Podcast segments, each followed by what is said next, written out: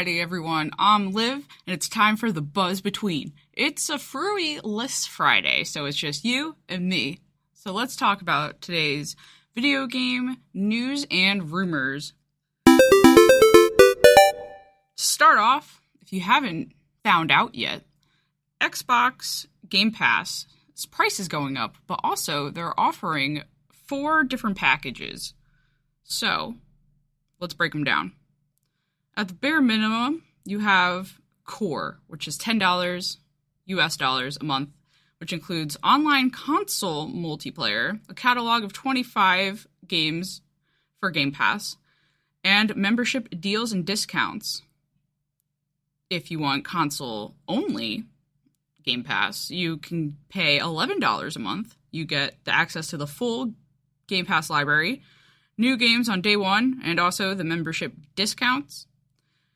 Basically, you could get the same thing, but only on PC for a dollar less.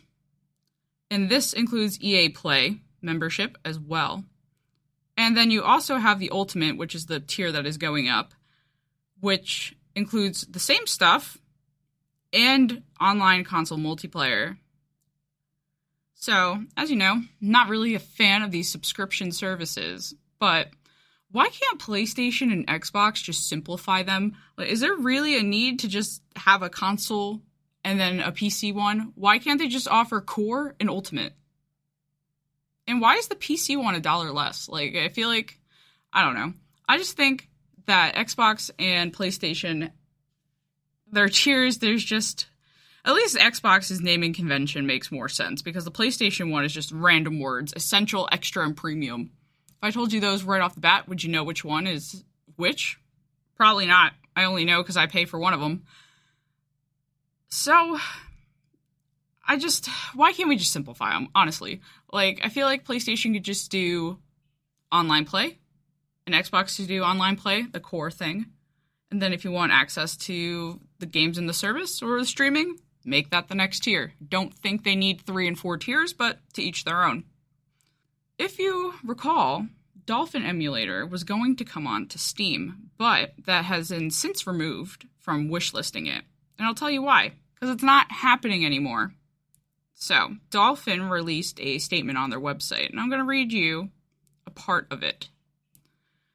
Quote what actually happened was the Valve's legal department contacted Nintendo to inquire about the announced release of Dolphin emulator on Steam. In reply to this, a lawyer representing Nintendo of America requested Valve to prevent Dolphin from releasing on Steam Store, citing the DMCA as justification.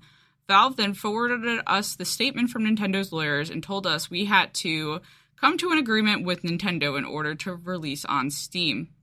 So, Dolphin is just not fighting it. And if you want to use Dolphin, you have to go on their site. So that is why it has been delisted to be able to wish list it on Steam a few months ago. And they've been silent ever since. It seems like they tried to reach an agreement, didn't work. As you know, Nintendo is very, very strict about emulation. So that is not happening anymore. Next up, something a little weird. I think it's weird. Assassin's Creed Mirage is getting an official gaming suit that lets you feel parkour and punches. Essentially, it's a t shirt vest and it has little sensory things in there so you could feel the vibrations. It's compatible with the PC, PS5, and Xbox Series X and S. And the price tag is roughly $560. So it is quite pricey also, I just don't think it's worth it. I don't know. I mean, I'm not going to play Assassin's Creed, so maybe Assassin's Creed players might be hyped for this, but it comes with a lot of questions. What material? How, are they offering different sizes? Because obviously, one size fits all is not valuable. I mean, reasonable rather, because people aren't the same size. So I just feel like this is a difficult thing to sell people on, but I mean, if you're a hardcore Assassin's Creed fan, maybe, but it's pretty much the same price as your console, so it's really worth it. You tell me. All right. So, the biggest news, if you've been listening every Friday for the past two or three weeks, is Microsoft and Activision Blizzard. So, we're still going to be talking about it They have announced they are officially postponing their merger deadline to allow more time for the $69 billion deal to gain approval from the UK's Com- Competition and Markets Authority. Microsoft must therefore complete the acquisition of Activision Blizzard by October 18th of 2023 or pay several billion dollars in a reverse termination fee.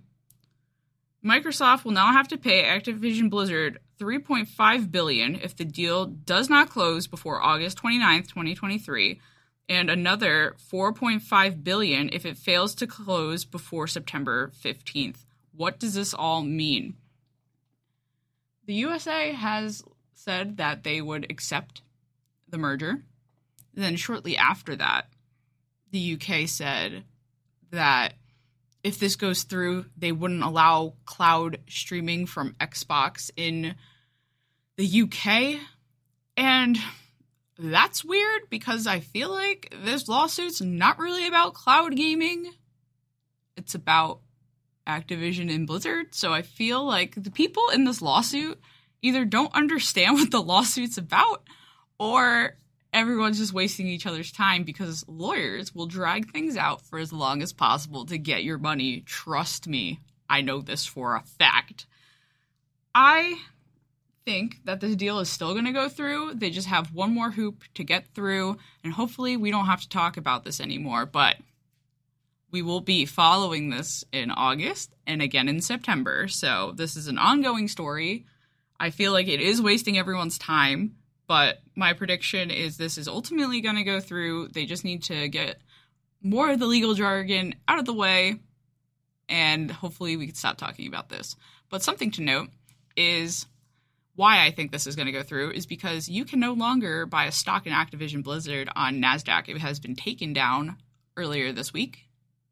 So, what are they going to do? Re add it? I guess they could.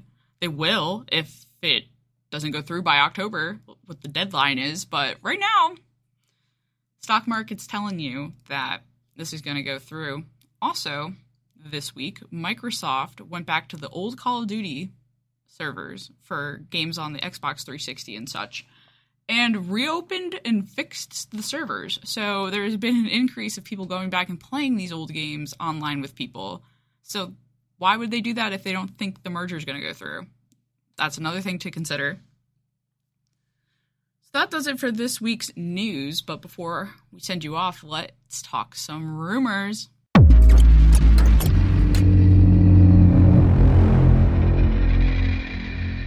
Resident Evil 9 could be releasing in 2025. Capcom, there's a leak for Capcom that they will be announcing a new game in 2024 the later half of 2023 for releasing in 2024 or 2025.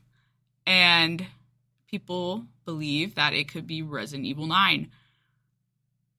I know I have taken a bit of a hiatus from playing Resident Evil after playing Resident Evil 5, and I still have this agreement with Frewy to play through up to 8.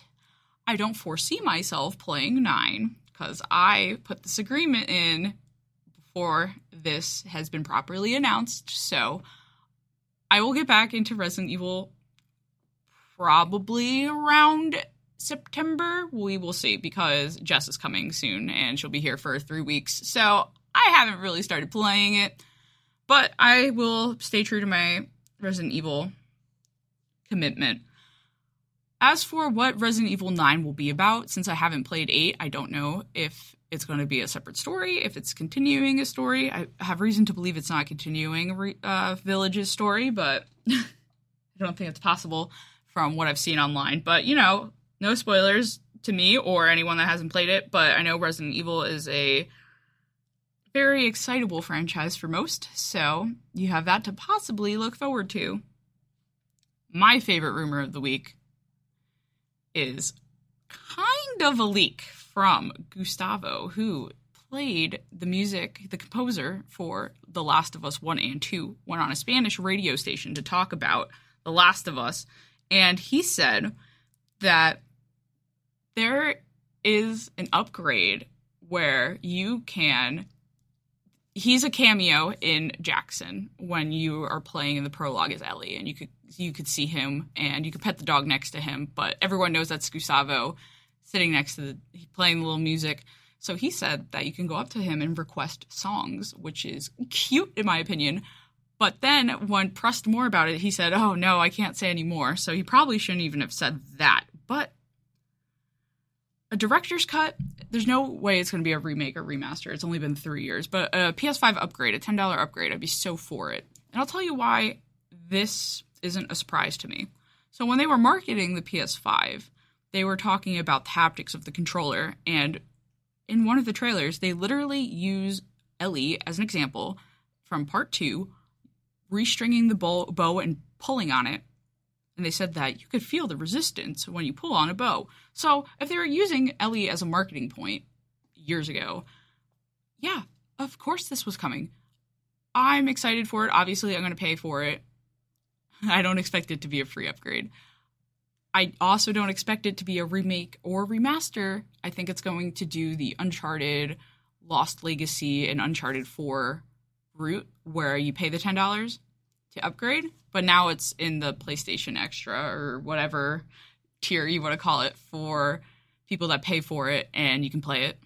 I haven't gone back and played it because I played a lot of Uncharted during the pandemic, so I haven't gone back to see if it's really worth it, but I love The Last of Us, as you know, so I will totally be playing this.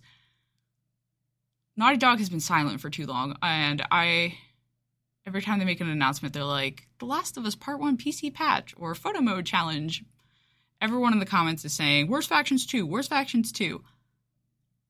I also want Factions 2, but I'll also play this PS5 upgrade. So we will see if PlayStation does anything soon. I'm not too sold on the fact that there's going to be another PlayStation showcase that's been talked about earlier this summer that will be taking place in August. If you follow recent trends, they usually do something in the fall. So I would assume this would be a September announcement, but who's to say? PlayStation's last event was really weak, and I need more, man. I really need more. So they're not attending Gamescom, so we will see what is happening later this summer, early fall. That does it for this week's video game news and rumors. But before I send you off to enjoy your weekend, I'll tell you about what I've been playing. So, as you know, earlier this year, I played Hades for the first time, and I thought it was amazing. I raved about it. I really enjoyed it. So I ended up buying a couple of Supergiant games on sale during the Steam summer sale. I tried Bastion and I wasn't into it, so I returned it. Then I played Transistor and I finished that last night. And I, I thought it was enjoyable. So I like the art style, obviously. It's a Supergiant art style. But what was interesting about the game is you could opt in to doing live combat in real time, but kind of tough. So the game has a mechanic where you pause time, plan all your actions, and then resume, and then you do all of it, and then you're you have to wait for your stamina to like go up, and then you can plan again. And I thought that was an interesting mechanic. So I enjoyed that. I thought the story was okay, but I thought the gameplay was good. So I finished that I've been playing a little bit of Story of Seasons of Wonderful Life, and Frewy has been playing that as well, so stay tuned. You might hear more about that soon. So that does it for this week's episode of The Buzz Between. What do you think about this week's gaming news and rumors? Are you tired of hearing about the Microsoft acquisition of Blizzard Activision? Because I am. Let us know on Twitter or threads if that's your thing. You can follow us on Instagram and TikTok as well if you're interested in seeing some gameplay clips and our video podcast. Check out our YouTube channel at Between Two Gamers. You can follow this podcast on any podcasting platforms. If you're enjoying the show, leave us a review. If you do, I'll take a screenshot of it and I'll put it on our Instagram channel and our Twitter. And, you know, for we'll throw it up on threads. So send us some love and I'll give love right back to you if you want to support this podcast, check out our Patreon. We would very much appreciate it as we love you very, very much. Thank you for listening, and we will see you on Wednesday.